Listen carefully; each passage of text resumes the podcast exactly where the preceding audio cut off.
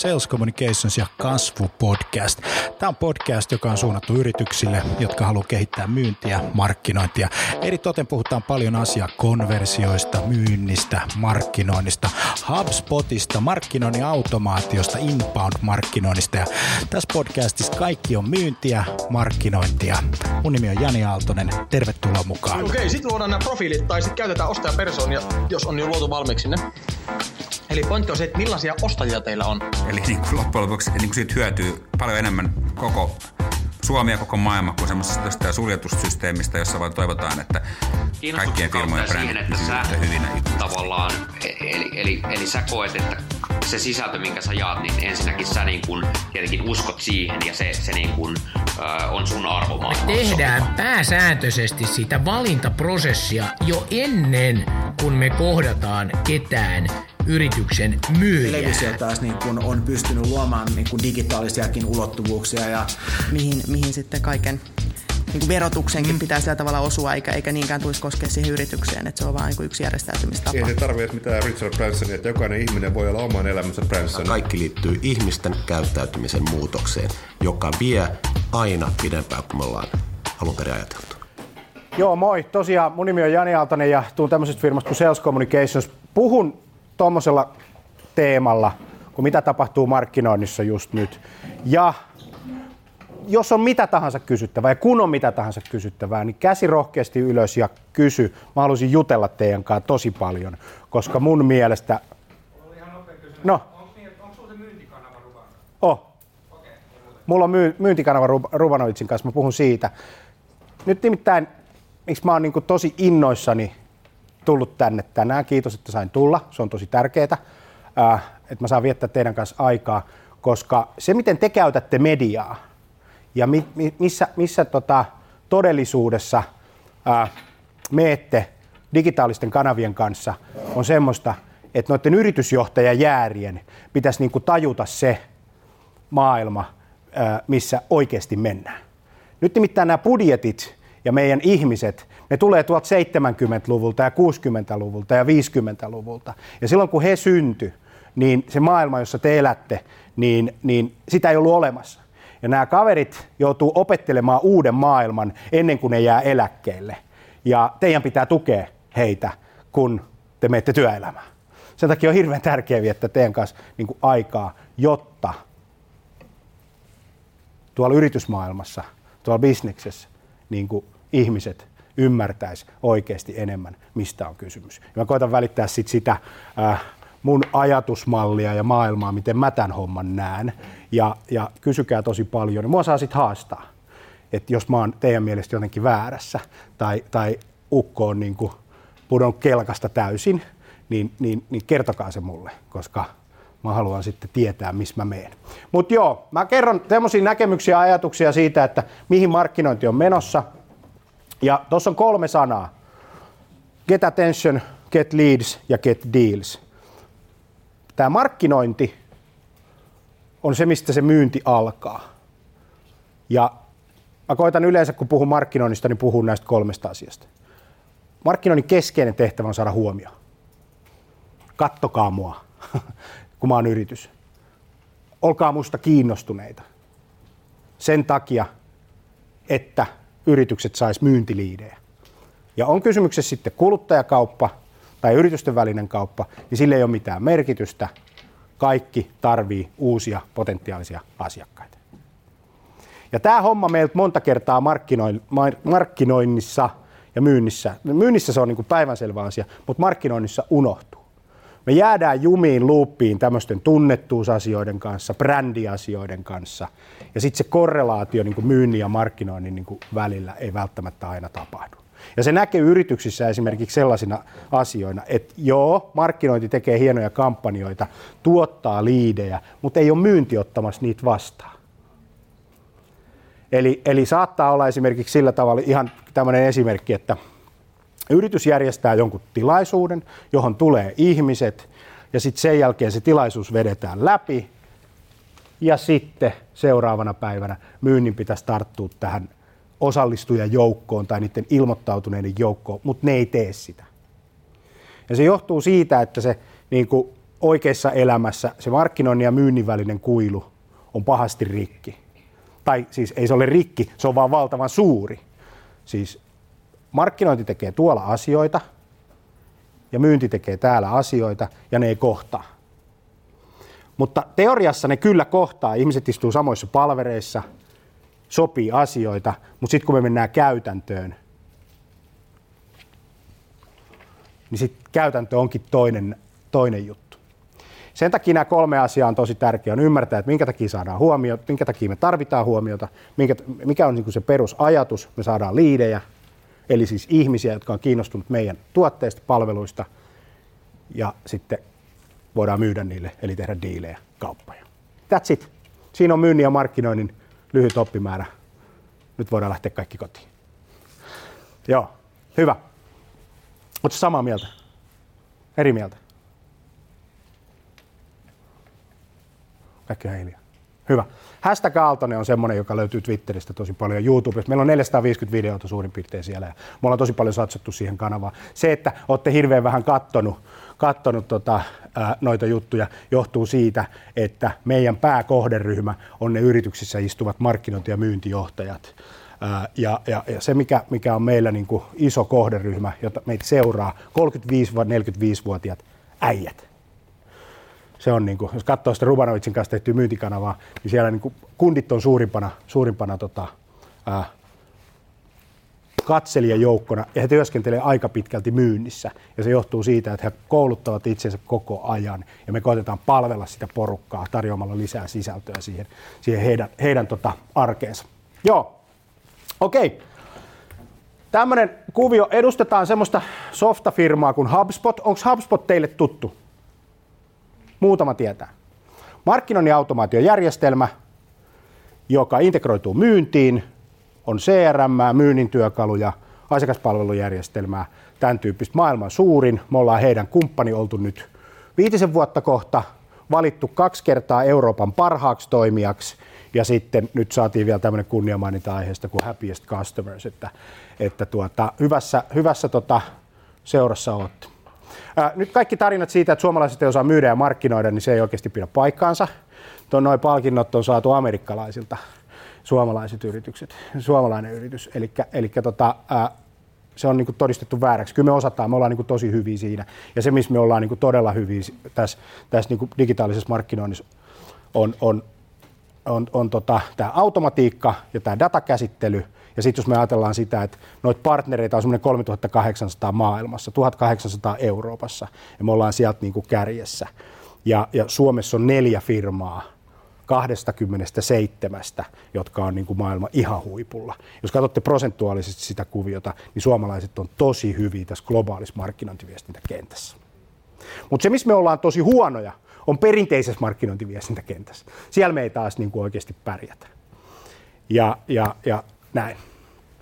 Mutta tämä digitaalinen markkinointi ja tämä kaikki, niin siinä me ollaan niinku erittäin, erittäin hyvin. Mä puhun tämmöisestä asiasta, kun mitä markkinoinnissa tapahtuu, mihin me mennään. Puhun vähän inbound-markkinoinnista, koska se on lähellä mun sydäntä. Ja, ja, ja sitten tota, kerron vähän tuosta HubSpot-teknologiasta ihan pikkasen. Yes.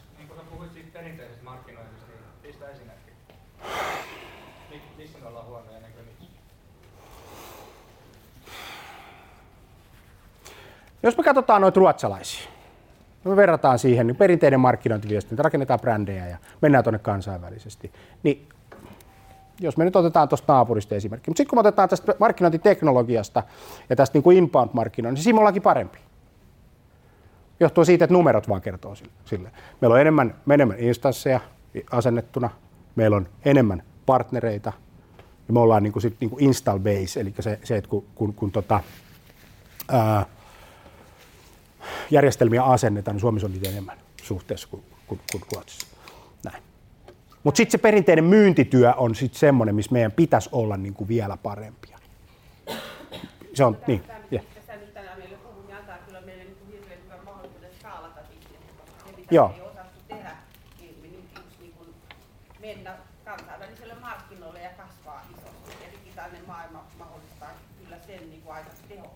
Tämä skaalaaminen on, on, on tota iso juttu. Nyt tuli yksi tutkimus ulos, mä tänään sen vasta näin, jossa, jossa tota, nyt mä en muista sen otsikkoa eikä mitään muuta, mutta mä voin laittaa sen, niin tota, siinä oli keskeinen kuvio, oli se, että execution is everything. Eli okei, okay, suomalaiset osaa tehdä hienoja suunnitelmia, me osataan laittaa näitä järjestelmiä, me osataan tehdä, mutta sitten se, se, missä meillä on niinku suurin oppi, on toteutuksessa. Sen takia on hirveän tärkeä juttu, että kun te menette tuonne duuniin työelämään, niin, niin te osaatte toteuttaa. Työelämä kaipaa toteuttajia, me ei kaivata teoreetikkoja. Siis mä, mä en haluaisi itse nähdä yhtään besserwisser teoreetikkoa joka osaa piirtää laatikoita ja nuolia ja kertoo, että nämä prosessit menee tällä tavalla, kun me tarvitaan niitä ihmisiä, jotka menee ja tekee. Ää, jos, niin, yes. Ja yksi semmoinen keskeinen asia, kun puhutaan siitä, että meillä on attention, leads ja deals, nämä kolme asiaa.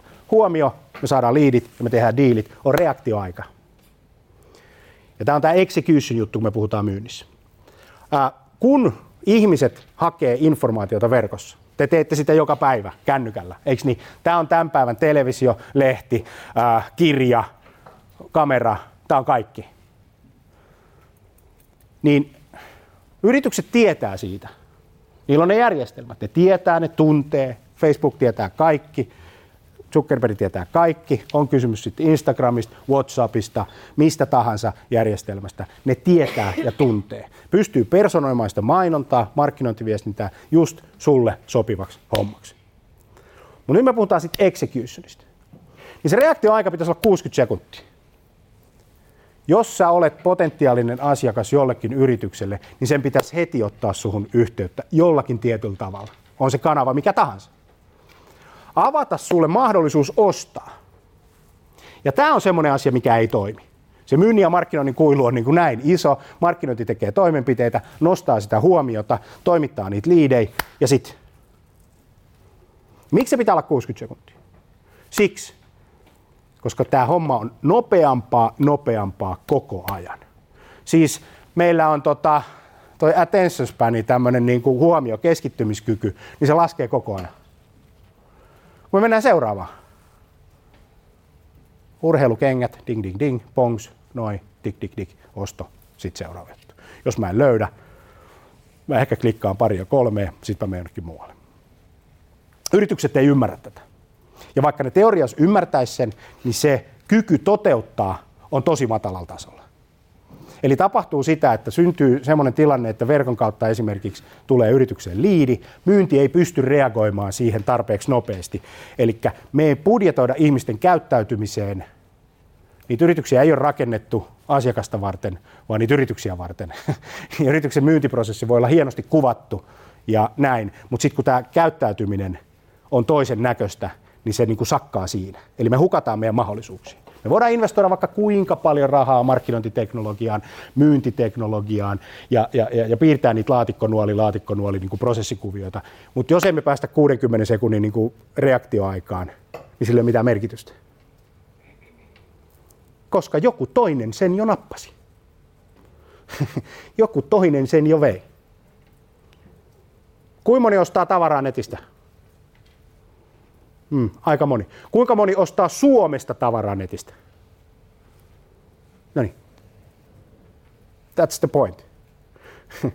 Me käydään siellä, me ostetaan sieltä, mutta suomalai, se ei tule se raha Suomeen, se menee tästä niin kuin rajojen yli. Joo, sitten kun menette sinne duuniin, niin kertokaa niille, että tälleen tämä juttu niin kuin pitää tehdä. Sitä ne nimittäin odottaa ja sitä he haluaa. Ja, sitä, ja se on se, se systeemi, että execution is everything. Tota, se, yes. no, miten paljon sä luulet, että oikeasti meitä kuunneltaisiin?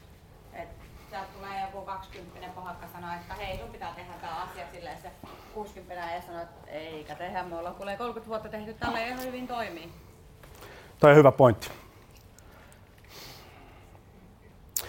Joo, tota,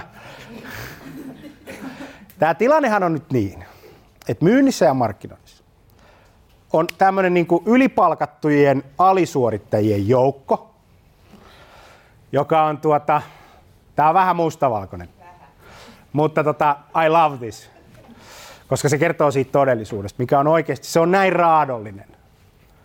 Siellä on semmoisia munikäsiä, äijiä, joilla on audit, ja isot liksat. Sitten ne palkkaa markkinointiin 25-vuotiaan tytön hoitamaan se yrityksen markkinointia halvalla. Ja hänen tehtävä olisi tuottaa niille ylipalkatuille alisuorittajille liidejä. Ja hän tekee sen. Ja nämä kaverit ei koskaan soita niille. Tässä on tämä niinku reaalimaailman niinku ongelma, kun puhutaan niinku B2B-kuviosta. Ja kun meidän pitäisi skaalata ja vivuttaa sitä markkinointia sisällöillä, niin meidän pitäisi ottaa rahaa sieltä ö, tuota, tuloslaskelmasta, myynti- ja markkinointikustannusriviltä. Vähentää niitä ylipalkattuja alisuorittajia, joiden ajasta 80 prosenttia menee kaikkeen muuhun kuin asiakastyöhön tutkitusti. Sen takia ne on ylipalkattuja alisuorittajia. Ja nostaa heidän aikaa asiakkaiden kanssa sillä markkinoinnilla. Ja saada se niin kuin yritysjohdon niin kuin ymmärtämään se, se, se, se tota budjetointi niin, että me tarvitaan lisää sinne markkinointiin rahaa. Ja meidän pitäisi poistaa tämän myynnin niin kuin turhaa työtä erilaisista. Esimerkiksi niin kuin tietojärjestelmiin syötetty aika on yli 60 minuuttia per päivä per myyjä. Se on täysin järjetöntä niin kuin toimintaa. Ja sitten me lähetetään sähköpostia toinen tunti ihmisille, vastataan koko ajan samoihin kysymyksiin, mitä ne asiakkaat esittää. Kun me voitaisiin siirtää se niin kuin aika sinne sisällöntuotantoon tai markkinointiin ja alkaa palvelemaan meidän asiakkaita siellä kanavissa, missä ne on. Mutta tämä on budjetäärinen asia. Mutta sulla oli hyvä pointti. Ja se ei tule tapahtumaan nopeasti, mutta se on tapahtunut tässä viides vuodessa nyt kuitenkin. Se on alkanut tapahtumaan. Ja sitten eihän tuo yritysjohto tyhmää ole. Sehän on tosi fiksua porukkaa. Mutta se mitä se tarvii? Se tarvii numeroita ja se tarvii todisteita siitä, että tämä juttu kantaa ja toimii. Se, miksi se tarvii numeroita ja todisteita, on se, että kun he on syntynyt semmoisessa aikakaudessa, mitä ei enää ole. Kun he kävi koulua, niin ne asiat, joita he oppi koulussa, niille ei tee enää mitään. Ei ole tehnyt enää pitkää aikaa. Niin heidän pitää oppia pois siitä todellisuudesta, johon he on kasvanut. Ja 65 prosenttia myyjistä ei koskaan halua muuttaa omaa toimintaansa, kun he ovat oppineet jonkun hyvän tavan, jolla he saa kauppaa aikaiseksi. Samanaikaisesti, kun ihmisten käyttäytyminen on muuttunut isossa kuvassa, niin meidän myyntitoiminnot eivät ole muuttuneet. Nyt kun on taas budjetointikausi päällä yrityksissä, niin hyvin paljon tapahtuu semmoinen asia, että meillä on se Exceli, missä on erilaisia toimintoja ja sinne allokoidaan rahaa. Ja sitten siinä on 2017, sitten siihen laitetaan viereen 2018 ja vedetään silleen niin kuin 0,5 prosenttia lisää tai 5 prosenttia lisää tai 10 prosenttia. Jatketaan sitä samaa tekemistä. Se laiva kääntyy hitaasti. Pikkuhiljaa allokoidaan niin kuin, ää, ää, tota, rahaa uusiin kanaviin. Mutta se ei muuta sitä, koska nyt ei ole kysymyksessä kanavaongelma. Meillä ei ole siis kanavaongelma. Kyllä ihmiset on fiksuja, ne tietää, että jos ihmiset on Facebookissa, niin laitetaan sinne rahaa ja ostetaan sieltä mainontaa kun meillä on käyttäytymisongelma. Eli niin kauan, kun me ajatellaan, että myyntiä pitää vivuttaa ihmisiä palkkaamalla lisää, tekemään manuaalisia myyntitöitä, niin niin kauan me ei päästä tästä ongelmasta eroon. Mä en sano, että ihmisiä ei pidä palkata. Ihmisiä tullaan palkkaa vieläkin enemmän, mutta ei niihin töihin, mihin niitä ennen palkattiin. Perinteinen myyntijohtaja tuota, johtaja saattaa ajatella näin, että hyvä, me tarvitaan kasvua. No niin, palkataan lisää ihmisiä myyntiin. Eli tekemään sitä myyntiä. Kun meidän pitäisi ajatella niin, että me tarvitaan kasvua, hyvä, millä tavalla me saadaan kasvu kaikkein parhaiten aikaiseksi. Ja tulla sitä ajatusmallia niin kuin taaksepäin ja sitten tehdä ne meidän budjetit. Ja budjetoida siihen ihmisen käyttäytymiseen. Jos meidän niin kuin, tota, ää, ajatus siitä, että miten me ostetaan, on, on, on muuttunut, niin samanaikaisesti meidän täytyy muuttaa sitä, miten me myydään. Ja tässä on iso juttu. Ää, Ja tämä on B2B ja B2C-puolella niin kuin samanlainen haaste ja ongelma. Kun sä meet hakemaan informaatiota ja sä tarvit jotakin tietoa, niin mihin sä menet? Jos sä tarvit nyt tietää jotakin, niin mistä sä katot? Google. Googlesta. Mitä muita? Kanavia.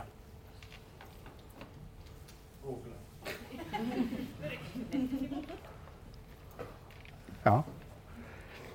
Tämä siis... No niin, hyvä. Otatte tuommoisen tavallisesta yrityksestä tavallisen markkinointi- ja myyntijohtaja ja kysytte, kuinka paljon sun myynnin ja markkinoinnin budjetista menee Googleen? Kuinka monta prosenttia?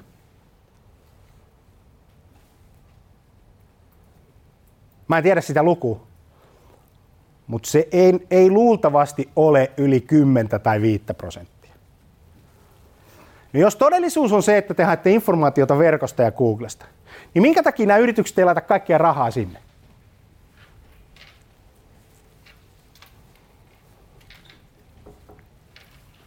Koska siihen aikaan, kun ne opiskelee, ei ollut sellaista kuin Google. Niin.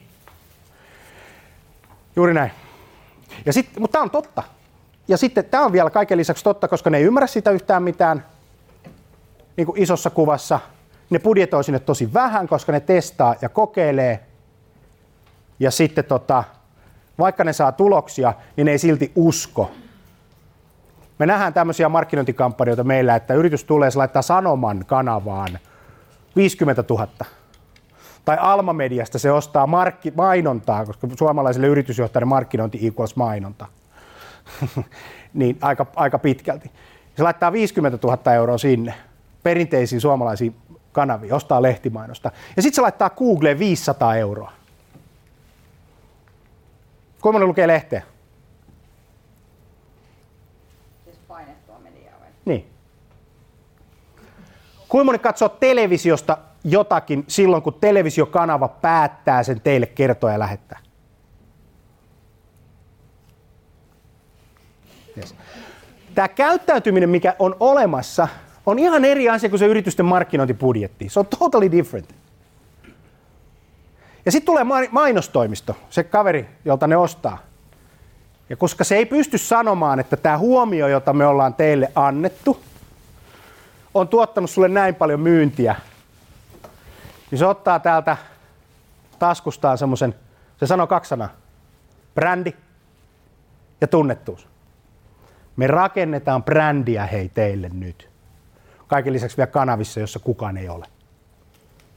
Eikö tämä ole absurdi maailma? Kun siellä johtoryhmässä menee läpi, kun se on tuttu ja turvallinen. Ja kun te menette tuonne työelämään, sitten kun te menette, se maailma on vähän parempi paikka. Siellä on nimittäin yrityksiä, jotka sen homman osaa. Nyt muuten kun valkkaatte työpaikkaa, niin valkatkaa hyvä firma. Oikeasti. Tämä jakautuu nimittäin kahtia. Tämä kuilu on, meillä on tosi hyvät onnistujat. Niin kuin todella hyvät suomalaiset yritykset. Ja sitten meillä on ne perässä vedettävät. Ja tota, menkää sinne. Te, si, hyvistä myynnin, markkinoinnin osaajista on erittäin kova pula näissä yrityksissä. Näissä yrityksissä, jotka ajattelee, että 25-vuotias tyttö tulee hoitaa tämän meidän markkinoinnin, niin älkää menkö sinne. Se on ajahukkaa. Tosin teillä on niin paljon aikaa käytettävissä, että et, et ei niinku mitään rajaa. Mutta mut, mut näin. Joo. Eli me ei olla muutettu sitä tapaa, millä me myydään. Me myydään edelleen perinteiseltä. Jos mä katson tuota sosiaalisen median keskustelua, kun me otetaan myynnistä ja markkinoinnista, niin semmoinen vallalla oleva trendi on se, että tuota, ihmiset perustelee, miksi perinteinen myyntityö on edelleen validia. Ja siinä taustalla on pelko. Pelko siitä muutoksesta ja pelko siitä, tuleeko robotti ja vie mun duunit. Ja robotti tuli jo. Ja robotti tulee ihan varmasti, että vie sen työvaiheen, joka ei enää kannata manuaalisesti tehdä. Mutta työtä se ei vie mihinkään. Koska me tarvitaan ihmisiä, myyjiä, jotka osaa ohjelmoida sitä robottia ja ymmärtää sitä toista kanavaa. Sitä, sitä, niin kuin, tai ymmärtää sitä ihmistä siellä toisella puolella, jotta se robotti voi olla inhimillinen. Eli me tarvitaan enemmän sinne markkinointiin ihmisiä, jotka pystyy ohjelmoimaan, ja sitten tota, me tarvitaan, tarvitaan vähemmän ihmisiä sinne oikeasti sinne tota, myyntityöhön. Ajatellaan kaupan kassa. Se, se tilanne, jossa me menemme kauppaan, ostamme ruokaa, siis vähittäistavarakauppa, laitamme siihen, siihen tota kärryyn, ajamme, jonotamme siihen kassalle, maksamme ja siellä on ihminen, niin se tulee olemaan luksusta ihan just. Itse palvelukassat nousee. Jos näette, se trendi on pikkuhiljaa. Ensin tulee yksi linja, sitten tulee toinen linja, sitten tulee kolmas linja. Sitten kun menette Amazonin kauppaa, menette sisään, otatte mitä haluatte, lähdette pois, ettei edes kulje kassan kautta. Se, se absurdi ajatus, se kassa tulevaisuudessa. Koska se yritys tietää, kuka sä oot, missä sä oot, mitä sä ostat, ja se laskuttaa sua suoraan. Mutta se tarvii ihmisiä tekemään sen. Ja sitten se alkaa skaalaamaan se toiminta. Kaupan alan työehtosopimus on absurdi paperi. Ihan just.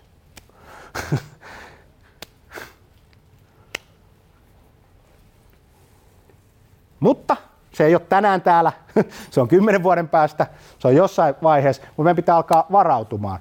Mun historia on semmoinen, että mä oon 15 vuotta ollut yrittäjä, pyöritin telemarkkinointifirmaa vuodesta 2000, 2003 vuoteen 2011 suurin piirtein 2012 niin lähdin tähän, tähän bisnekseen. Ja se bisnes kuoli kokonaisuudessaan alta. Telemarkkinointi, jossa soitetaan ihmisille, yrityspäättäjille, koitetaan varata myynnille aikaa. Ei tarvinnut enää tehdä. Tänä päivänä se tilanne on se, että asiakkaat itse varaa myynnin kalenterista ajan silloin, kun he itse haluavat tavata. Ja meillä on kielto, me ei suostuta enää siihen, että me mentäisi viettää meidän kallisarvosta aikaa ihmisten kanssa, jotka ei halua ostaa meiltä.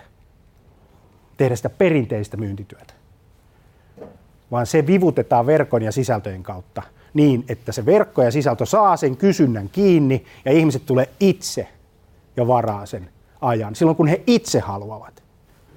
Oli se sitten lauantai-iltana kahdeksalta tai sunnuntai-aamuna kuudelta, doesn't matter. Ota, yes, sitten.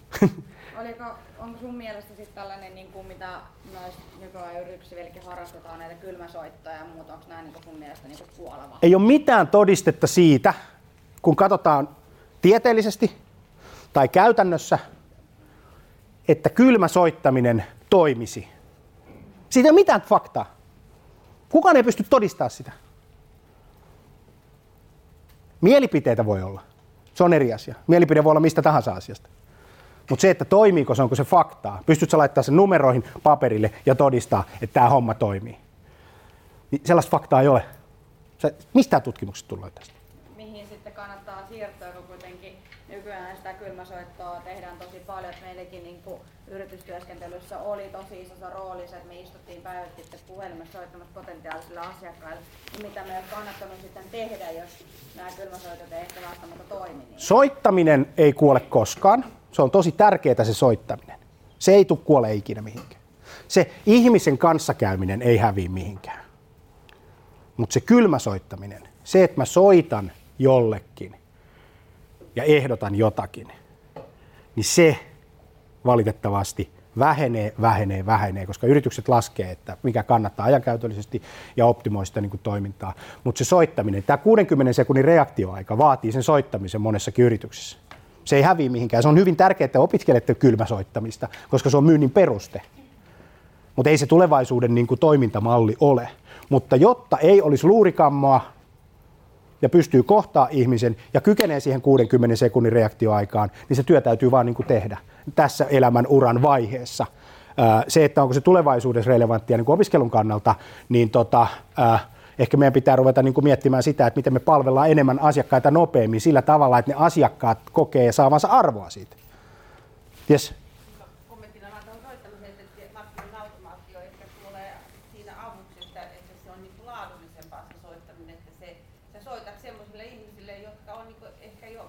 Juuri näin. Juuri näin. Niin niin ja soitan kaikki. Kyllä, juuri näin. Se soittaminen ei kuole kyllä mihinkään. Ää, Yes. Näetkö tässä mitä sä puhut, niin näetkö, että siinä on niinku eroa siinä, että myyksä sä niinku standardituotteita vai myyksä sä niinku, onko sä niinku konsultatiivisissa ratkaisuryhmissä?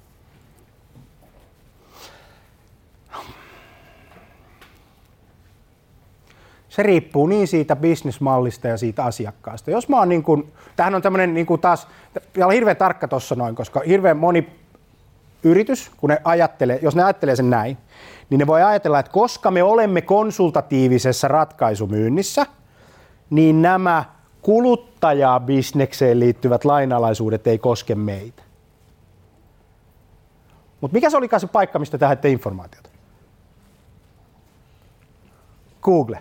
Jos mä en ole siellä Googlessa, ja silloin kun se asiakas käy hakemassa informaatiota ja etsimässä ja sivistämässä itseään, ratkaisemassa ongelmaa, sä et ole siellä mukana, niin se, joka siellä on mukana, niin se saa sen huomion kiinni.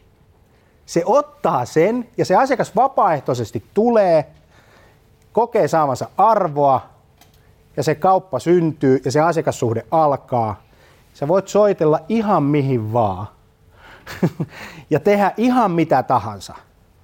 Mutta kun ei pääse edes niin kuin, sä et pääse edes mukaan niihin ostoprosesseihin, koska se ostoprosessi tapahtuu täällä. Ja sitten voidaan ajatella myös niin, että okei, se kauppa synny välttämättä, jos myydään ratkaisumyyntiä. Niin tota, ei se kauppa synny täällä. Mutta se tiedon haku ja se luottamus, se luottamus rakentuu tätä kanavaa kautta. Johtuen vaan siitä, että me vietetään aikaa tämän kanavan kanssa. Joo. Mitäs te teette ensimmäiseksi, kun te heräätte? Ihan eka asia. Avaatte silmät, mitä sitten tapahtuu? No. Silmä on, toinen silmä vielä kiinni. Mikä on viimeinen asia, mitä tehdään?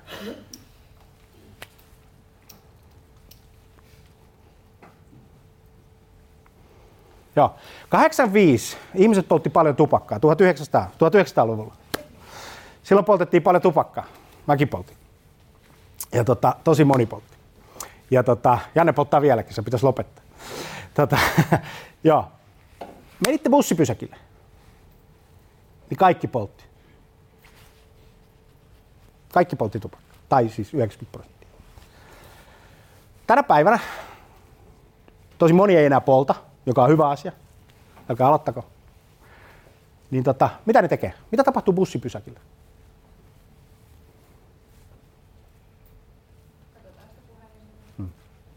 Kaikki katsoo puhelinta. Kaikki katsoo puhelinta. Se johtuu siitä, oletteko nähnyt tämmöisen, kattokaa muuten, jos ette ole nähnyt Simon Sinek, Millennials, paatte YouTubeen, niin siinä on loistava tarina. Tämä laite on yhtä addiktiivinen kuin alkoholi ja tupakka ja huumeet. Ja se johtuu siitä, paitsi että se on mukava kädessä, joka kerta kun me saadaan viesti, niin meidän aivot erittää dopamiinia, josta syntyy mielihyvä. Jos meiltä, en, ja ennen kuin oli tämmöinen tilanne, jossa oli viiden minuutin hetki, niin me pantiin tupakaksi, koska meiltä tuli hyvä fiilis. Nyt me otetaan puhelin, koska siitä tulee hyvä fiilis. Jos me ajatellaan myyntiä ja markkinointia, niin tämä on loistava mahdollisuus. Oikeasti. Tämmöinenkin näkökulma tähän asiaan voi olla. Jos ihmiset viettää jossakin kanavassa tosi paljon aikaa, niin meidän kannattaa olla siinä mukana myynnissä ja markkinoinnissa. Mutta sitten 95 prosenttia markkinoijista pilaa sen kanavan. Niin se tapahtuu joka kanavassa. Telkkarissa, lehdessä, radiossa, missä tahansa. Ja se johtuu siitä, että 95 prosenttia markkinoista menee kertoa siihen kanavaan, kuka ne on. Me ollaan tämmöinen firma, me myydään näitä tuotteita, osta. Ja markkinointiviestintäbudjetit niin kuin menee tähän niin kuin näin. Sitten se hyvin pieni osa siitä porukasta menee auttamaan toisia ihmisiä siihen kanavaan. Ja se porukka on se, joka nappaa sen suurimman huomion. Koska ostaminen lähtee tilanteesta, ei tilanteesta, että mä haluan tavata sun yrityksen. Vaan se lähtee siitä tilanteesta, mulla on ongelma tai mulla on mahdollisuus ja mä haluan sen ratkaista. Ja mä lähden selvittää sitä asiaa, kuinka tämä ongelma ja mahdollisuus ratkaista. Konsultatiivisessa ratkaisumyynnissä, eli asiakkaan ongelman ratkaisemisessa tai nopeassa transaktiopohjaisessa kuluttajakaupassa. Aivan sama tilanne. Ostaminen saattaa olla nopeampaa, kun ostetaan tennareita verkosta. Se käy näin. Mutta, mutta molemmissa kuvioissa se ostaminen lähtee siitä ensimmäisestä kysymyksestä, kuinka joku ongelma on haaste ratkaista. Ja sit sä oot siellä mukana tai et. Eli meidän pitäisi kiinnittää huomiota siihen, että kuinka paljon me ratkaistaan niiden asiakkaiden ongelmia. Tota, näin. Tämmöinen vanha herra, harmaa hapsi Albert Einstein määritteli mielettömyyden sillä tavalla sanomalla, että tehdään samanlaisia asioita, mutta odotetaan erilaisia tuloksia.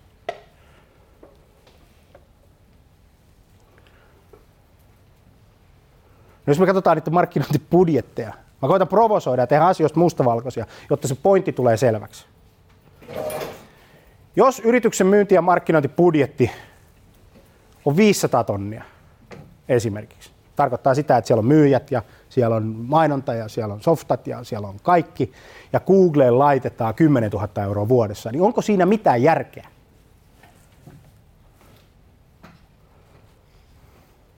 Ei. se on mitään järkeä. Ja sitten jos siellä on vielä yrityksessä kasvutavoite. Joo. Yes. Miten meillä?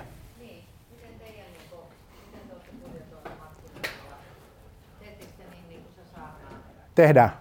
Mä näytän kohti tuloksia, millaisia sieltä tulee. Me pannaan kaikki rahat niin sanottu top of funneliin. Eli siihen huomioon. Ja sitten konvertoidaan se huomio liideiksi. Mä näytän kohta, miten se tapahtuu. Ja, ja sitten myynti on ottamassa vastaan, keskustelemassa asiakkaiden kanssa, ratkaisemassa niitä ongelmia. Ja, tota, ja, ja joo, näin se toimii. Tota, mä otin tähän vähän tämmöistä tutkimusfaktaa. Tässä on tämmöinen HubSpotin globaali tutkimus eri, eri markkina-alueilta, Pohjois-Amerikkaa ja tota, Latina-Amerikkaa ja EMEA on toi Eurooppa tuossa toi.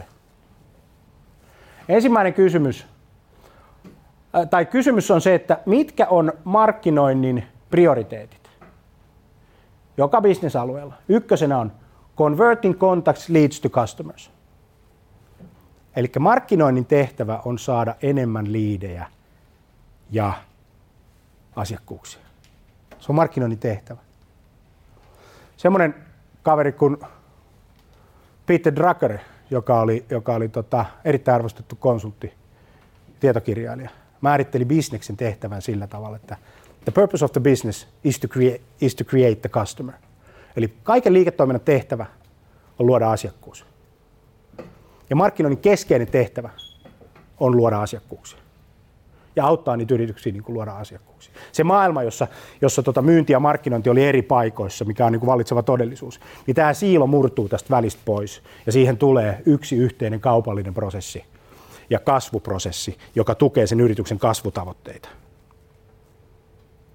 Et ei ole myyntiä ja markkinointia, vaan kaikki myy. Kaikki yrityksessä myy. Tavalla tai toisella. No sitten, sitten tota, kakkosprioriteetti on growing website traffic. Eli kasvatetaan verkkosivujen liikennettä. Se on se huomio-osa siitä. Ja sitten kolmonen on increasing revenue derived from existing customers, eli nykyasiakkaille myynti. Markkinoinnin kolme keskeistä tavoitetta.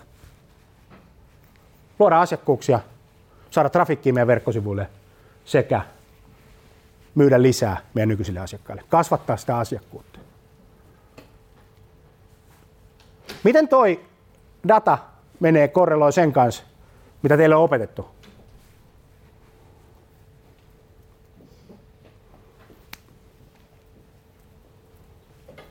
Onko se linjassa? On. Hyvä. Hyvä. Joo. Ja sitten täällä on, on neljäntenä providing ROI of marketing activities. Ja tämä ROI, return on investment, eli kuinka paljon rahaa mä laitan johonkin ja mitä mä saan, niin, niin, niin tämä on niin kuin iso, iso asia. Eli meidän pitää pystyä niin kuin, äh, kertomaan ja näyttämään toteen, kuinka paljon meidän investoinnit tuottaa. Ja nyt jos meillä on bränditunnettuus, ne asiat, ne mittarit, niin me ei pystytä todentamaan suoraan sitä arvoa, vaan me joudutaan välilliseen niin kuin keskusteluun. Ja silloin markkinoinnin budjetit johdon käsissä ei ole niin kauhean attraktiivisia ja kiinnostavia, johtuen siitä, että sillä ei ole suoraa korrelaatiota sen bisnekseen, joka meidän pitää tehdä tänään, huomenna, tällä viikolla, tässä kuussa, tässä kvartterissa. Eli mitä enemmän pystytään puhumaan markkinoinnin niin kuin tuottavuudesta, niin sen parempi. Mutta tänä päivänä, kun meillä on tietojärjestelmät ja koko homma toimii verkossa niin kuin pääsääntöisesti, jossa sitä voidaan niin kuin mitata, niin tämä on aika yksinkertaista ja helppoa, koska me ei tarvitse laskea, vaan ne numerot on automaattiset.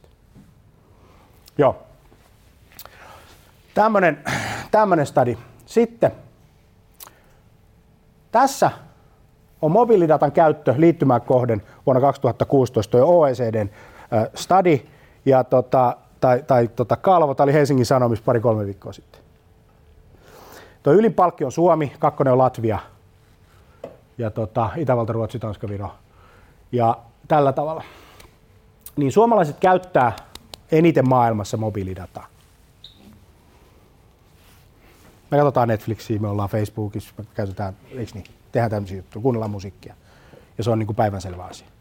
Nyt sitten, kun me, jos te olisitte markkinointijohtajia, niin mä kysyisin, että kuinka paljon teidän budjetista menee tähän kanavaan. Ja se totuus on siis näin pieni osa näin suuresta kakusta. Mikä tarkoittaa sitä, että meillä on suuri mahdollisuus. Meillä on suuri mahdollisuus tällä hetkellä, tässä vielä pari-kolme vuotta, koska tämän kanavan investointikustannukset tai niin kuin kustannukset on aivan naurettavat versus nämä perinteiset mediat. Mulla on niin kuin kysymys liittyen siihen, että puhut, että pitää olla netissä ja tosi paljon niin kuin silleen saadaan se markkinointi. Mm. Ainakin mä, mä oon niin laiska, että mulla on ainakin adblocki päällä koko ajan. Mä blokkaan suoraan kaikki mainokset. Aivan. Mitä sitten tehdään? Kuinka moni muuten teistä haluaa nähdä mainoksia?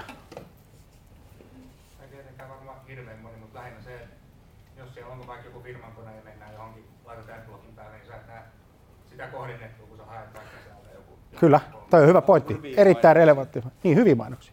Mitä sitten tehdään? Sittenhän on pakko oikeastaan tietyllä tavalla vaikka mainostaa jossakin Hesarissa tai tämmöisessä, jos se kaveri... Ulkomainonta on ratkaisu.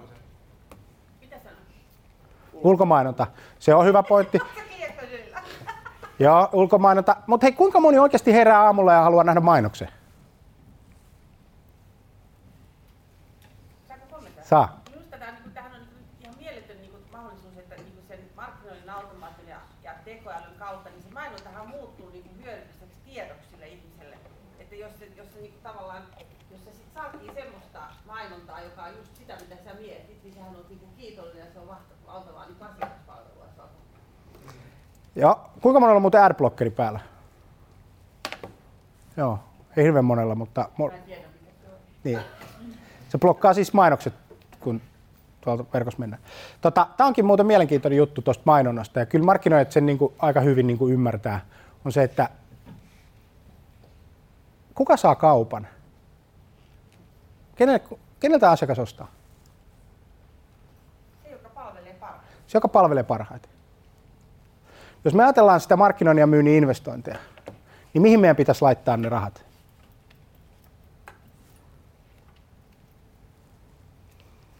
Palveluun. Yes. Mihin me laitetaan rahat? Tehdäänkö me mitä? Hankitaanko se meidän lisää asiakkaita? Millä tavalla? Mainostamalla. Ja mit, mitä mainoksissa yleensä on? Jotain, mitä mä en lue. Jotain, mitä sä et lue. Siellä on tuote tai palvelu. Ja sitten siellä on se yrityksen logo ja nimi. Semmoisia ne mainokset on. Sitten jotkut kertoo tarinoita, kun ne rakentaa niitä brändejä. Missä on tota 30 tsekkaa joku tarina ja sitten on logo perässä. Sitten se maksaa ihan helkkaristi. Ja semmoinen, kun ajetaan tuolta tota, Maajussille Morsian välissä, niin missä ne ihmiset on? Jääkaapilla. Jääkaapilla. Ei tässä ole mitään järkeä. Näin se vaan se looginen ajattelu sitten toimii, kun tehdään niitä budjetteja. kun meidän pitäisi olla tekemässä mitä? Palvelemassa niitä asiakkaita niissä kanavissa, jossa ne viettää aikaa koko ajan 24, 7, 3, 6, 5. Mutta ei me olla. Tai osa on, osa ei. Osa on. Ne muuten yleensä pärjää tosi hyvin, jotka on siinä Googlen top kolmosessa. Eli siinä ei, ei mainoksilla, vaan siinä luontaisessa haussa. Ensimmäiset kolme hakutulosta. Miten siihen pääsee? Toi on hyvä kysymys. Miten siihen pääsee? Miten pääsee Googlen top kolmoseen? Hakusana optimoinnilla. Mitä sun pitää optimoida? Koko sisältöä. Yes. Sä tarvit sisältöä sinne verkkoon, jolla, jolla, se sisältö on väline, jolla Sä saat niitä liidejä. sä saat liidejä, mutta mitä sun pitää tehdä, että sä saat niitä liidejä? Kuka saa asiakkaan?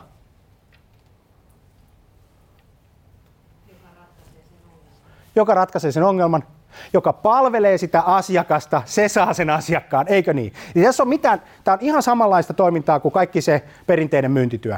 Ne kanavat on vaan eri. Johtuen siitä, että siellä 80-90-luvulla meillä oli muutama kanava vaihtoehto, mistä me saatiin ihmiset kiinni, ja niitä hallinnoi tämmöiset mediayhtiöt. Ja jos sä ostit mainoksen 10 uutisen ja sään väliin, niin sä tavoitit ihmiset. Sä tavoitit riittävän määrän ihmisiä. Mutta tänä päivänä sä et enää tavoita, tavoita niitä. Vaan ihmiset on siellä, missä ne on, milloin ne haluaa. Ja se, kuka sitä kanavaa hallitsee, niin sitä hallitsee se Google. Ja se kilpailu on tosi kovaa koko ajan, eli se on menossa siihen suuntaan yksinkertaisesti. Mitä enemmän ja paremmin sä palvelet sun asiakasta, sen enemmän Google nostaa sut ylös. Sen paremmin. Ja se johtuu siitä, että se Google haluaa vastata mahdollisimman hyvin sen asiakkaan esittämään kysymykseen, koska se Google on se kanava, josta se asiakas hakee se informaatio. Ja se Google haluaa pitää sen maailmanherruutensa ja kasvattaa sitä. Ja se voi tehdä sen ainoastaan palvelemalla omia asiakkaitaan mahdollisimman hyvin. Koska muuten, jos et sä löydä sieltä Googlesta, niin sä menet jonnekin muualle. Sä haet jostakin se informaatio. Ja sitten se olisi Googlelle katastrofi.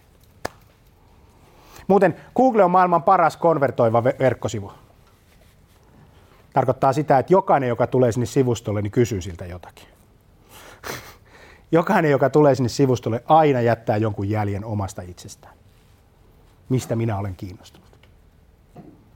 Aina. Joka ikinen kerta. Ja, ja tällä tavalla. No joo, tämmöistä statistiikkaa. Tota, Sitten tässä on, tämä on ihan just tullut ulos tutkimus.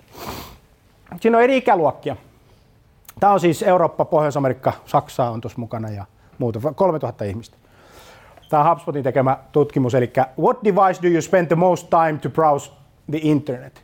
Ja tästä mennään niin kuin nuoremmasta vanhempaa ikäluokkaa. Täällä on nämä 5-5 vanhemmat ja täällä on sitten nuoremmat. Niin tota, ja tässä on overall, eli kaikki.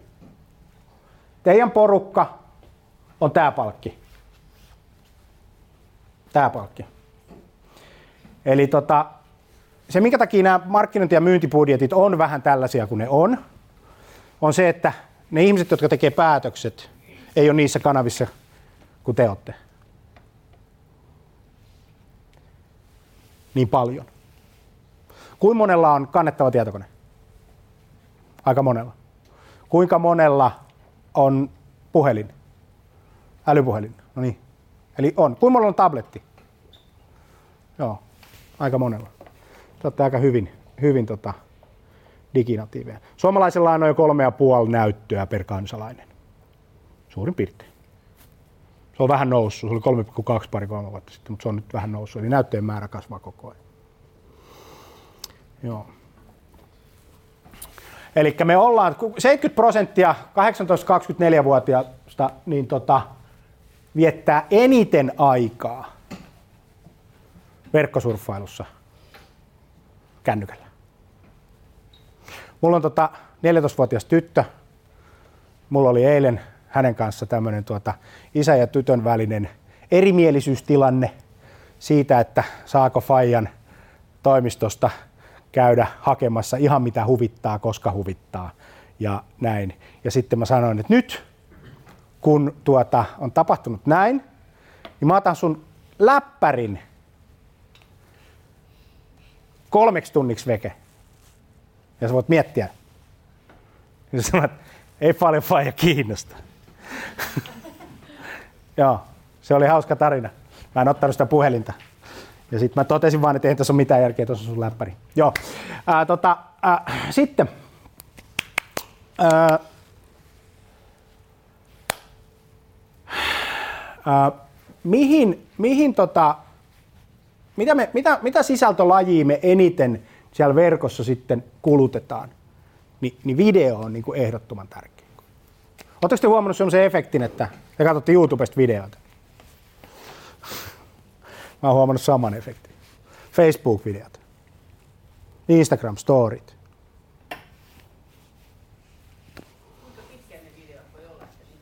En mä tiedä, kertokaa te.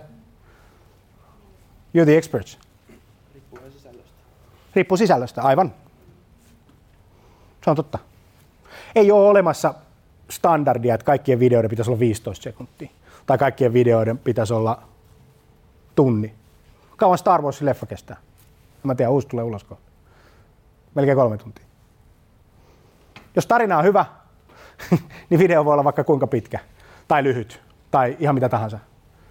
Okei, onhan sitten Instagram Storiesiin saa pitkiä videoita, koska se ei ole se formaatin tarkoituskaan. Joo.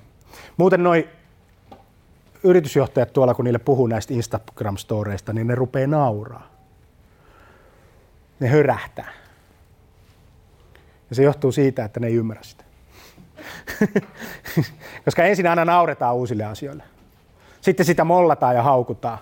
Ja sitten kun se alkaa kolahtaa, niin sitten ollaan hiljaa. Näin se menee. Jos mietitte mitä tahansa uutta asiaa, niin ensin ne nauraa, sitten ne haukkuu sitä.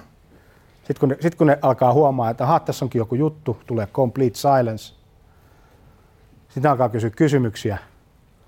Ja sitten sä tiedät, että okei, nyt tämä trendi on menossa ylös. Mutta mä ainakin skippaan ne mainokset, mitä tulee siinä välissä. Niin on.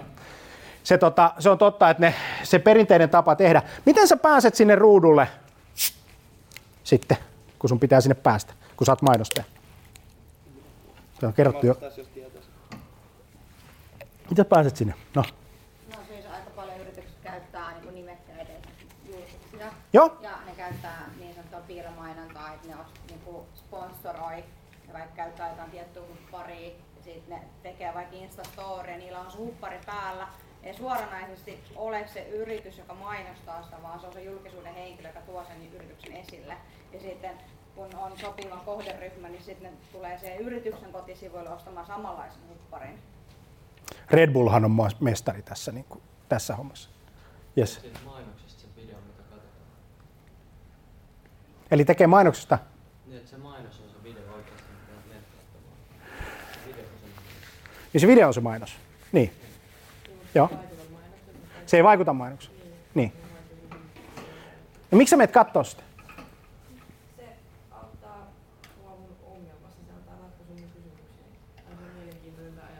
Ja kuka saa asiakkaan? Se, joka palvelee. Eli se keskeinen kuvio myynnismarkkinoinnissa on se, että me voidaan saada asiakkuuksia vain palvelemalla niitä toisia ihmisiä. Ei ole mitään muuta tietä. Ei ole se tie, että me pannaan hirveästi rahaa kertoakseen, kuka me ollaan. Vaan se on se tie, että me mennään ihmisten ja meidän myyjien outboxiin ja katsotaan sieltä, että tota, mihin kysymyksiin meidän myynti vastaa koko ajan. Ja tuotetaan siihen sisältöä. Se on se vastaus. Sitten, jos me ajatellaan asiakaspalvelua yrityksessä, vaikka Sonera, Telia Sonera, se on hyvä esimerkki. Siellä on asiakaspalvelu, joka on aika iso, eikö niin, ihmiset soittaa ja ne tulee eri kanavia kautta. Niin mitä, mitä siellä, mitä, kun sä soitat asiakaspalvelun tai sä haluat tehdä, niin mitä sä haluat tehdä? Sä otat yhteyttä yrityksen asiakaspalveluun, Soneralle. Ja mitä sä haluat tietää? Tai Elisalle, tai mihin tahansa. Yleensä valittaa. Joo.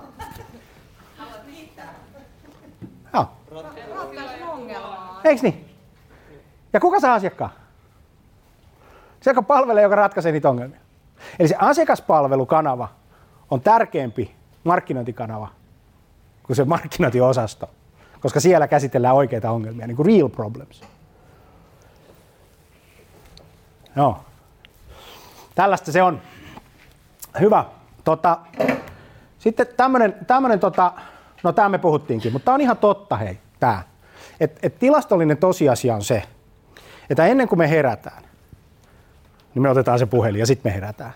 Ja sitten ennen kuin me mennään nukkuun, niin viimeinen asia on se puhelin ja sitten me nukahdetaan. Ja sitten kun me mennään vessaan, niin meillä on se puhelin siellä. Se on ihan totta. Tutkimukset näyttää sen. Ennen siellä oli Akuankka tai Hesari. Nyt siellä on vaan puhelin. Toiminto on sama. Kanava on vaihtunut. Hmm. 56 prosenttia 18-24-vuotiaista käyttää mobiilia istuessaan wc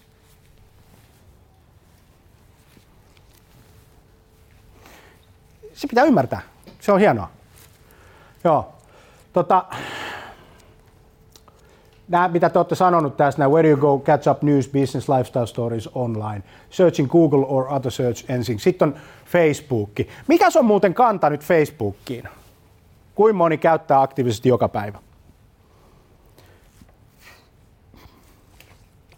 Puolet, 40 prosenttia suurin piirtein. Kuinka moni käyttää Instagramia? Joo, kuinka moni käyttää Whatsappia? Joo. Joo. Se on sama firma, eikö niin? Facebook.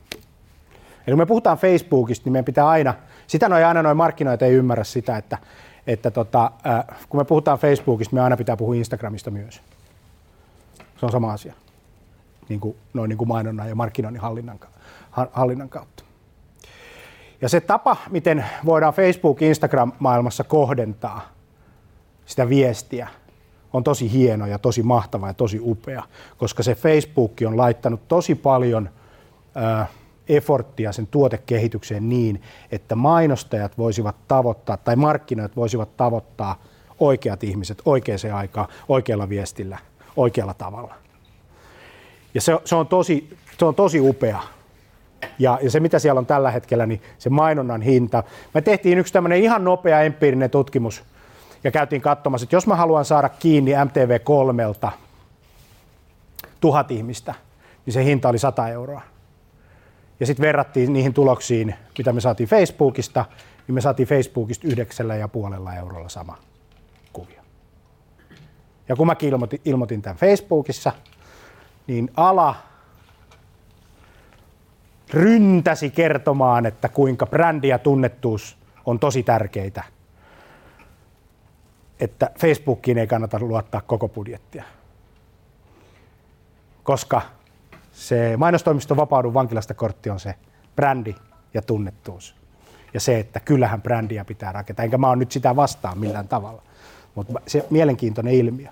Ja siinä on oikeasti kysymys varahasta, ei mistään muusta ää, kuviosta. Jos katsotaan sitä, että, että suomalaiset mediayhtiöt hallinnoi sitä budjettia niin kuin aika isosti, mutta tosiasiassa huomio on kansainvälisissä networkeissa. Tätä täytyy muistaa, kun puhutaan mainonnasta, puhutaan markkinoista, niin, niin Suomeen jäävä huomio on pienempää kuin ulkomaille menevä huomio. Eli, eli tavallaan Google ja Facebook nappaa niin suuren osan siitä, mutta tietenkään Suomessa ei haluta siitä puhua, koska halutaan, että ostetaan edelleen Alma Mediaa, Sanomaa ja näin päin pois. Mä voin siitä puhua, koska en omista yhtään osaketta, en ole siellä töissä ja edustan amerikkalaista markkinointiautomaatiofirmaa, joka tekee läheistä yhteistyötä Google ja Facebookin kanssa.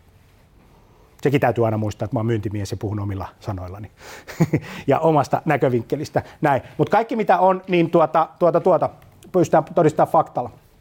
Se, mikä on totta, ja tämä homma on myös suom- suomalaisissa tutkimuksissa olemassa. Toi kaveri on Darmes saa toinen perustaja, HubSpotin toinen perustaja, piti tuommoisen keynote-puheen tuolla tuota Bostonissa. Noin kuukausi sitten löytyy YouTubesta HubSpotin kanavalta tämä koko kiinoutti. Kannattaa katsoa, koska siinä on, siinä on tota, se, missä markkinointiteknologia menee tällä hetkellä. Ja HubSpot teki tutkimuksen, jossa he kysyivät, että myyjältä, myyjältä, toi sininen palkki, kun sä tapaat asiakkaan, niin koetko sä tuottavasi sille asiakkaalle arvoa? Niin tota, 82 prosenttia sano, että koen. Minun työni tuottaa asiakkaalle arvoa. Mutta valitettavasti vaan 34 prosenttia asiakkaista vastasi kysymykseen, että kun sinä tapaat myyjän, niin koetko sinä saavasi arvoa? Eli se käsitys siitä arvotuotannossa meidän organisaatioissa on ihan eri käsitys kuin meidän asiakkailla on siitä. Tämä pitää niin kuin sillä tavalla muistaa. Tarkoittaako tämä nyt sitä, niin kuin, että käyntejä ei kannattaisi tehdä oikeastaan? Ei.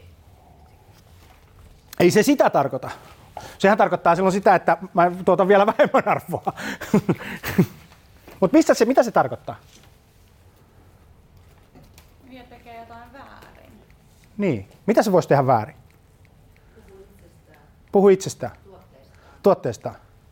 Ei kysy, mitä se asiakas oikeasti tarvitsee. Ei kysy, mitä se asiakas oikeasti tarvitsee. Ja kuka saa kaupan? Se, joka palvelee. Se, joka tuottaa eniten arvoa. Ja vielä niin, että jos mietitte, että millä tahansa toimialalla, voisi sanoa näin, kilpailu on räjähtänyt katosta. Eli meillä on enemmän vaihtoehtoja kuin meillä on koskaan aikaisemmin. Niin kuka saa silloin kaupan?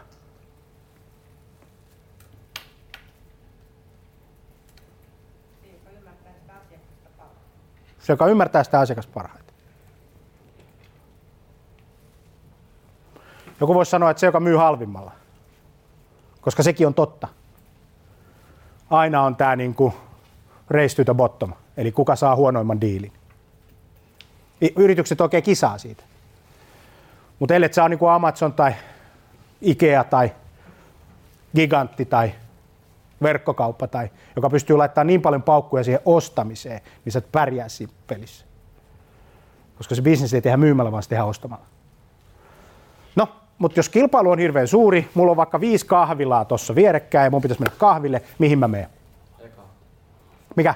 Eka. Miksi? Se on nopeiten ja helpoiten. Se on nopeiten ja helpoiten näin hoidettu. Se, joka myyjä, joka, tai se ostaja, joka arvostaa nopeutta, menee siihen ensimmäiseen, joka hoitaa sen niin kuin kaikkein nopeiten. No kuka muu? Mihin, mihin joku toinen menee?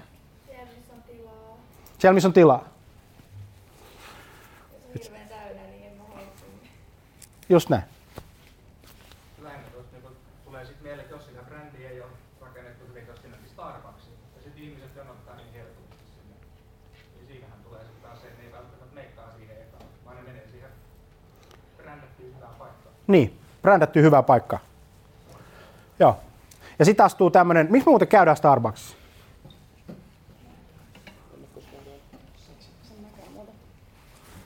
paremmin? Oletko sitten käynyt Starbucksissa? Mielenkiintoista. Okei. Okay. En mäkään siellä ole hirveän paljon käynyt niin kuin Suomessa. Ulkomailla joskus tulee käyty. Okei. Okay. Tämä on mulle mielenkiintoinen. Siis ei kukaan ole käynyt Starbucksissa? Olen käynyt. Okay. Mistä olette mennyt? Miksi olette käynyt Starbucksissa? 400 kilokalorin kahvi. Niin. Karamellika. Sieltä saa jotain sellaista. Okei. Okay. Mitä muualta ei saa? Mutta sä tiedät, mitä sä saat. Hei, yksi semmoinen asia tuohon vielä, että kuka saa kaupan, on se, joka saa sen asiakkaan tuntemaan niin kuin parhaan asiakaskokemuksen. Kenellä on helpoin, yksinkertaisin, vaivattomin, mua palvelemin asiakaskokemus, niin se saa sen kaupan. Ja se luultavasti tulee saamaan sen kaupan toisenkin kerran. Joo, se kuuluu siihen. Joo, joo, joo. Niin henkilö. Siellä on henkilökohtainen. Ja sitten tulee oma nimi siihen kuppiin. Kaiken näköistä tällaista. Hei muuten tuosta asiakaskokemuksesta ihan tämmöinen muisti, kun muistan kun Ikea tuli Suomeen. niin suomalaisissa lehdissä puhuttiin hyvin paljon tämmöisestä asiasta ja, ja iskut ja askot ja kaikki mietti sitä, että miten Ikea voi myydä eurolla hodareita. Et eihän se ole mitenkään kannattavaa liiketoimintaa.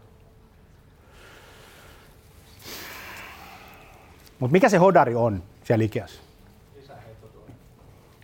Sisäheittotuote. Missä se hodari on muuten siellä? Kassojen jälkeen. Miksi se on siellä kassojen jälkeen?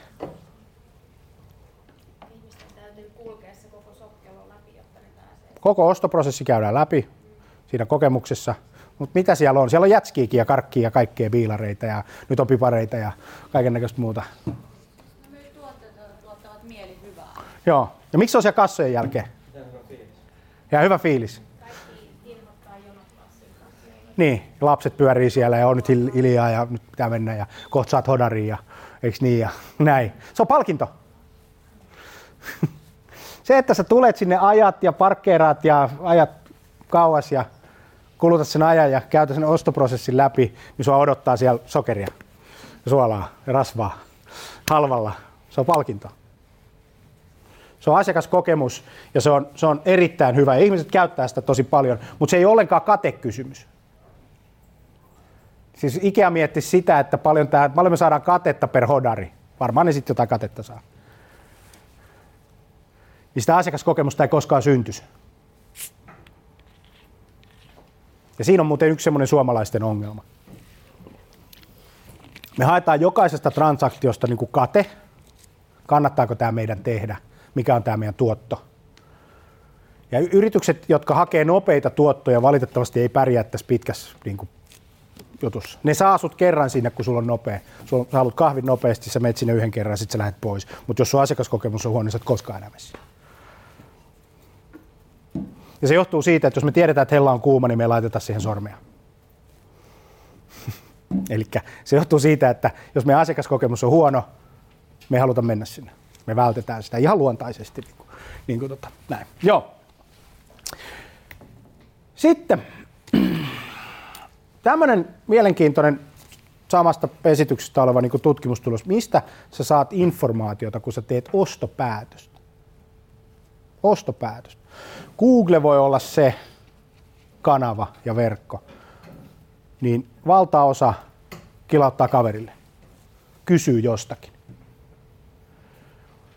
Käyttekö te hakemassa vahvistusta omalle ostopäätökselle esimerkiksi internetin keskustelupalstoilta? Ja mitä halutaan tietää? Kokemuksia jostain tuotteesta ja palvelusta. Miksi?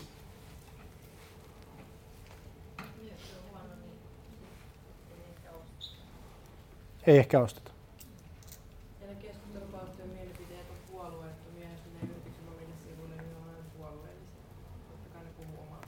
Kyllä. Sen takia yritysten sivustoilla ei koskaan käydä keskustelua. Ei yritysten sivuilla käydä keskustelua. Se johtuu siitä, että kaikki keskustelu on sensuroitu ja ihmiset sen tietää. Mutta me halutaan vahvistus sille omalle päätöksenteollemme ja paras asia on kysyä joltain toiselta. Mitä tapahtuisi, jos yritysten myynti- ja markkinointibudjetista valtaosa menisi nykyisten asiakkaiden palvelemiseen ja sen suosittelukanavan käyttä- käyttämiseen? Mitä tapahtuisi?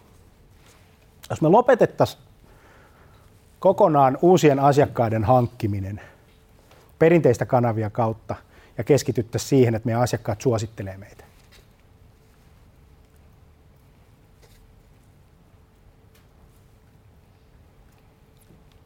Kaikki tutkimukset näyttää nimittäin siltä, että tämä keltainen palkki täällä, niin se on myyntimies. Ei ollenkaan luotettava taho, jolta kysytään asioita, vaan kysytään niiltä meiltä jo olemassa olevilta asiakkailta. Silloin kun ollaan tekemässä ostopäätöstä. Ja se näkyy siellä myyntiprosesseissa sillä tavalla, että just ennen kuin asiakas on tekemässä päätöstä, niin hän kysyy, onko sulla mitään referenssejä.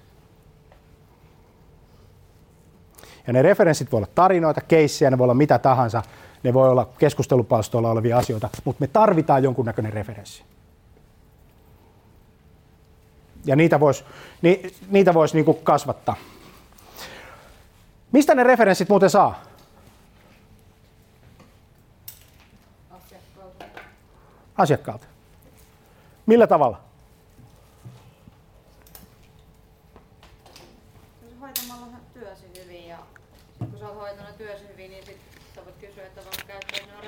niin tulevaisuutta varten. Kysymällä. Voinko mä? Oleks mä hoitanut homman niin hyvin, että sä voit suositella mua? Ja sitten jos sä oot hoitanut homman hyvin, niin tota, hommahan toimii ihan hienosti. Kuka sai asiakkaan? Se, joka palvelee. Koska tämä on keskeinen asia, kun me puhutaan markkinoinnista, niin meidän pitää puhua aina siitä, että, että tota, ää, ää, missä, mitä tota, kuinka paljon me pystytään palvelemaan asiakkaita. Tuossa on vähän tämmöisiä lukuja, mä käyn ihan nopeasti läpi. 2,6 miljoonaa suomalaista on tuolla tota, Facebookissa, 2,4 YouTubessa, 2,3 miljoonaa tuossa, 1,1 miljoonaa tuolla. Tämä on se keskeinen syy, minkä takia kun me puhutaan näistä media budjeteista ja tämän tyyppisistä asioista. Siellä ei ole nimittäin yhtään suomalaismediaa, joka tavoittaisi tuossa sosiaalisen median niin genressä. Joo. Äh, 2,1 miljoonaa päivässä tavoittaa pelkästään Facebook. WhatsApp 2,3 miljoonaa aktiivista käyttäjää, 1,7 miljoonaa per päivä. Snapchat, kuinka moni käyttää Snappia? Mm. Arvatkaa mitä, kun te olette 40 V, niin tota, se suuri todennäköisyys, että vieläkin käytätte Snappia tai jotakin vastaavaa. Tuskinpa teidän Helsingin Sanomien tilauskanta tulee nousemaan. Eikö niin? Tulee paljon muita erilaisia niin kuin, kanavia. Se on silleen niin kuin, äh, miele- mielenkiintoinen kuvio. Kuinka paljon suomalaiset markkinoijat muuten, jos ne haluaa markkinoida teille jotakin, niin on siellä Snapissa?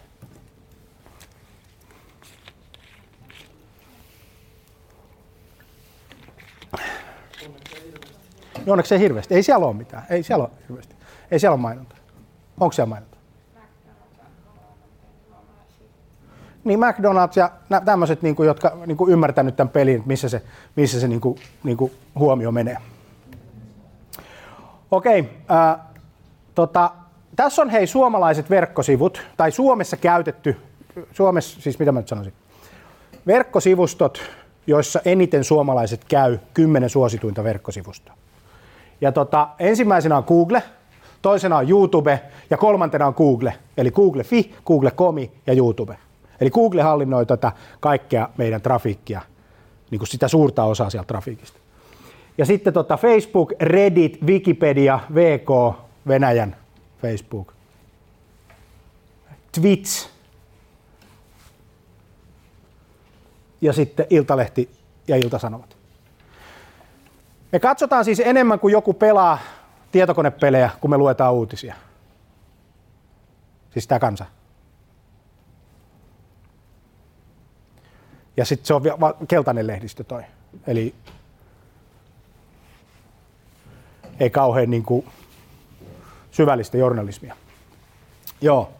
Eli, eli tota, tämä on niin kuin mielenkiintoinen kuvio. Wikipedia on siellä niin kuin isona. Ja taas kun me katsotaan niin kuin yritysten mainosbudjetteja, markkinointibudjetteja, meidän pitäisi olla tuolla. Joo. Okei, sitten mä näytän. Hei, tota, tota, tota, ton meidän HubSpotin. Jaha, siellä on error has occurred. Otetaan tuolta, pääsenkö mä nettiin. Ja nyt kun mä aloitin siitä kuviosta, että meillä pitää olla huomiota, ja sitten meillä pitää olla liidejä, jotta me voidaan tehdä diilejä. Ja sitten se markkinoinnin putki, se kokonaisputki, joka lähtee siitä, että, että tota, me haarukoidaan ihmisiä Googlen, Facebookin, sosiaalisen median, kaikkien näiden, näiden kanavien kautta meidän verkkosivuille. Meidän pitää saada sieltä liidejä, jotta me voidaan sitten saada kauppaa ja alkaa tekemään niitä ihan normaaleja niin kuin myyntiin liittyviä asioita. Palvella asiakasta, ottaa yhteyttä, kartottaa, ymmärtää mikä sun ongelma on, miksi sä tulit, mitä sä teit. Niin, tota, niin, niin. Sitten tämä markkinointiteknologia on nyt se väline, jolla tätä asiaa tehdään. Meidän huomio, tämä on viime kuukausi, niin tota, tämä on verkkosivukävijät, niin vuoden takaiseen se on 123 prosenttia ylhäällä, 8327 käyntiä oli verkkosivuilla. Tämä on niin kuin sitä, mitä yritysjohto ymmärtää, numeroita. No sitten tämä numero, tämä käynti, tämä huomio pystyttiin vivuttamaan kontakteiksi sillä tavalla, että 248 uutta potentiaalista asiakasta tuli itseä vapaaehtoisesti. Jättivät siis yhteystiedot. Miksi ne teki sen? Miksi ne teki sen? Siellä oli jotain sisältöä, joka palveli heitä. Ja vastikkeellisesti antoivat oma identiteettinsä jotain vastaan, mitä he, eikö niin, halusivat. Jätättekö te tuonne tota, verkkoon noita yhteystietoja, kun joku sattuu sitä kysymään? Ei. Milloin jätätte? Milloin jätit viimeksi?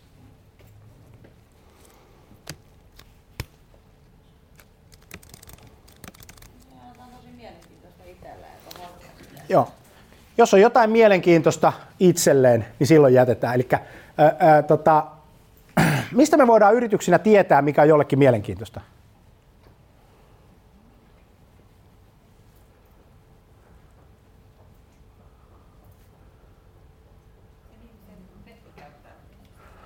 Niin, siitä, että mitä ne tekee siellä verkossa, kysymällä, viettämällä tosi paljon aikaa asiakkaiden kanssa, menemällä sinne myyjien outboxiin, sinne mistä ne lähettää niitä viestejä, että mitä ne niin kertoo niille asiakkaille, mitä ne asiakkaat kysyy. Menemällä meidän asiakaspalvelukanavaan, ottamalla sieltä niitä asiakkaiden esittämiä kysymyksiä ja ymmärtämällä, että mistä tämä porukka on kiinnostunut.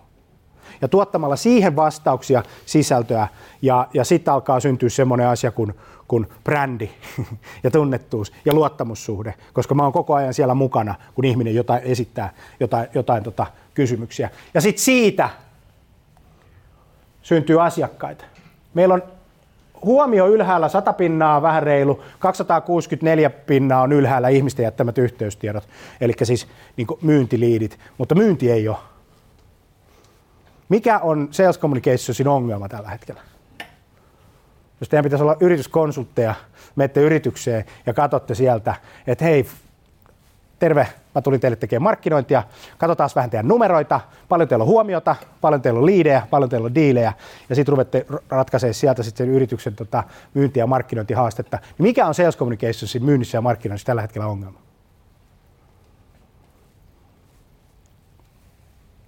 Jos huomio kasvaa, liidit kasvaa, myynti pysyy samana.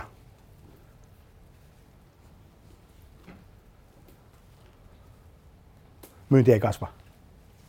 No, No se myynti ei varmaan kontaktoi niitä liidejä tarpeeksi tai niistä ei saada vaan asiakkaita. joo. Meillä ei ole markkinointiongelmaa. Meillä on myyntiongelma. ja tota, meillä tulee niin paljon liidejä, että me ei pystytä käsittelemään niitä. No mitä meidän pitäisi tehdä?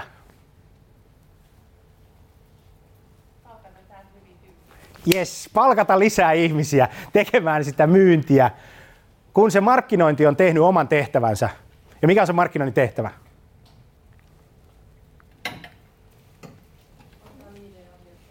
tuottaa sille myynnille liidejä ja asiakkaita. Ja markkinoinnin automaatio sitten näyttää sen. No sitten jos me katsotaan täältä sitten tämmöistä asiaa kuin, että mistä tämä porukka tulee? Mistä tämä porukka tulee? Otetaan toi viime kuukausi. Niin se suuri kanava, josta porukka tulee, on tuossa ykkösenä Google. Ihmiset tulee Googlen kautta. Siitä 200 000, 327, niin siitä 2000, eli 25 prosenttia suurin piirtein, tulee Googlesta. Ja toinen kanava, josta porukka tulee lähes yhtä paljon, on sosiaalinen media. Eli siis 50 prosenttia kokonaishuomiosta tulee ihmiset vapaaehtoisesti tilaa. No sitten se seuraava asia, meidän pitää ruveta katsoa, että no mistä nämä kontaktit tulee. Mikä on se niin kuin paras kanava? Niin siellä sitten sosiaalinen media on niin kuin number one. Nyt kun me katsotaan yritysten markkinointibudjetteja, kuinka monta prosenttia siitä rahasta, joka me laitetaan yrityksen myynti- ja markkinoinnin kehittämiseen, menee Googleen tai Facebookiin tai sosiaalisen mediaan. Niin se on hyvin pieni prosentti. Ja tässä on tämä suuri mahdollisuus, joka meillä on tällä hetkellä myynnissä ja markkinoinnissa olemassa. Ihmiset on näissä kanavissa, markkinointibudjetit on pieniä, joka tarkoittaa silloin sitä, että siellä on tilaa. Siellä ei ole ihmiset, siellä ei ole markkinoit vielä kohta, mutta kun markkinoilla on tapa aina jokainen media pilata sillä tavalla, että ne ostaa sen täyteen mainontaa, sitten se mainonnan hinta lähtee ylöspäin, se on heille huono kertoakseen itsestään, kuka siellä menestyy on se, joka palvelee niitä asiakkaita. Eli se, mikä on kaikkein tärkeintä, kun meette myyntiä ja markkinointia tekemään, on se, että pidätte aina sen huolen siitä, että mä olen täällä sua varten. Mä, olen, mä en ole täällä myymässä, vaikka mulla saattaa olla myyntibudjetit tai kaiken näköiset muut budjetit. Mä olen täällä sua varten, sua asiakas palvelemassa. Ja kaikki, mitä me myynnissä markkinoinnissa tehdään, ei ole kertoa meidän erinomaisuudesta kenellekään. Se ei ole meidän tehtävä. Meidän tehtävä on auttaa ja tukea meidän asiakasta niin kuin tota, joka kanavassa. On sitten face to face. Sitten me saadaan toi, niin kuin ne numerot toimimaan. Koska muuten me joudutaan tilanteeseen, että me joudutaan vääntää kammesta ja laittaa lisää rahaa siihen huutamiseen, meistä kertomiseen. Ja se on tehotonta. No sitten kun me katsotaan, että no mistä nuo asiakkaat on tullut, ne onkin tullut sitten suoraan, tai ne on tullut Google-haun kautta. Ja sitten siellä nousee sähköpostimarkkinointi. Eli sähköpostimarkkinointi ei ole sitä, että me otetaan joku lista jostakin ja spämmätään. Unsubscribeit nousee ja me ei saada koskaan lupaa niille enää markkinoida.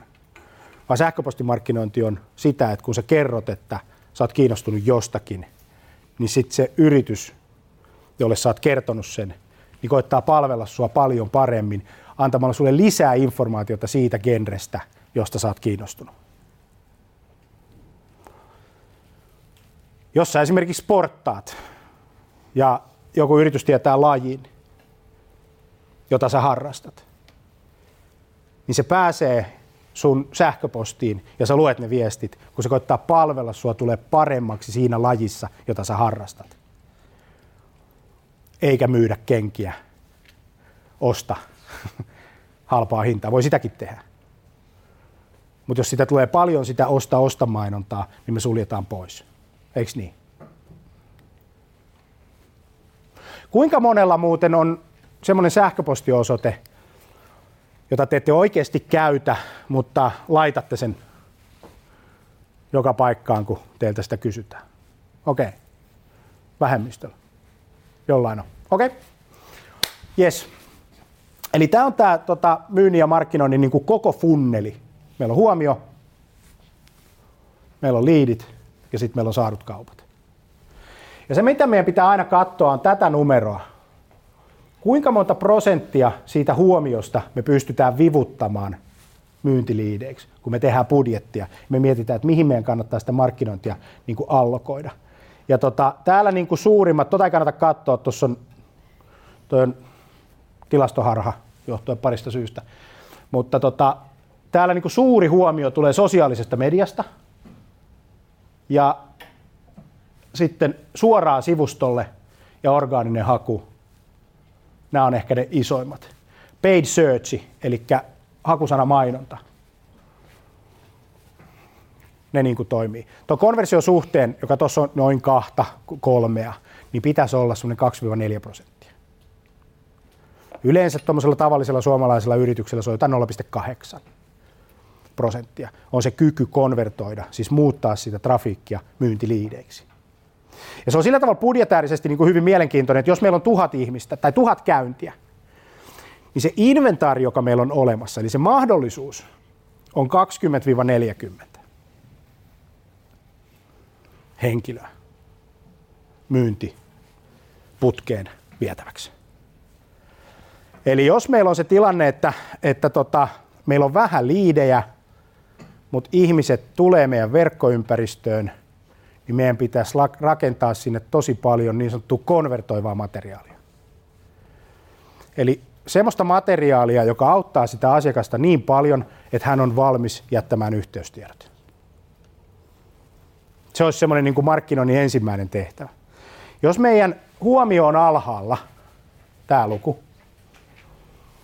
niin meidän pitäisi kasvattaa sitä huomiota, eli, eli tota, jakaa tavaraa sosiaalisessa mediassa ää, tai viestejä, nostaa meidän Google-näkyvyyttä, ostaa mainontaa, tämän tyyppisiä asioita. Joo. Tuleeko tästä kysymyksiä?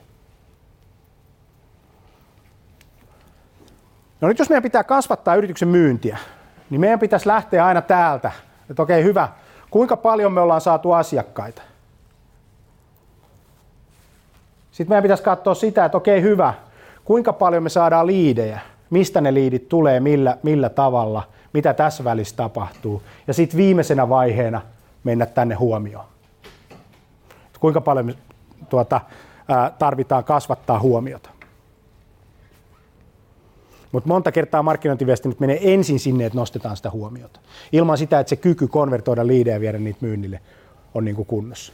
Eli yleensä kannattaa lähteä tästä numerosta. Eli tästä keskeltä. Joo. Hyvä. Ruvetaan olemaan varmaan niin kuin aika hyvin maalissa. Maalissa tota, tämän homman kanssa. Onko kysymyksiä? Saat. Joo, se on jo. Joo. Lop, loppukaneettina semmoinen kysymys, että tota, kuka saa asiakkaan? Joo. Tähän vielä sitten loppuun semmoinen asia, että kun teillä on tuttuja ja kavereita ja olette bileissä ja tapaatte paljon ja sitten siihen tulee tuntematon tyyppi mukaan.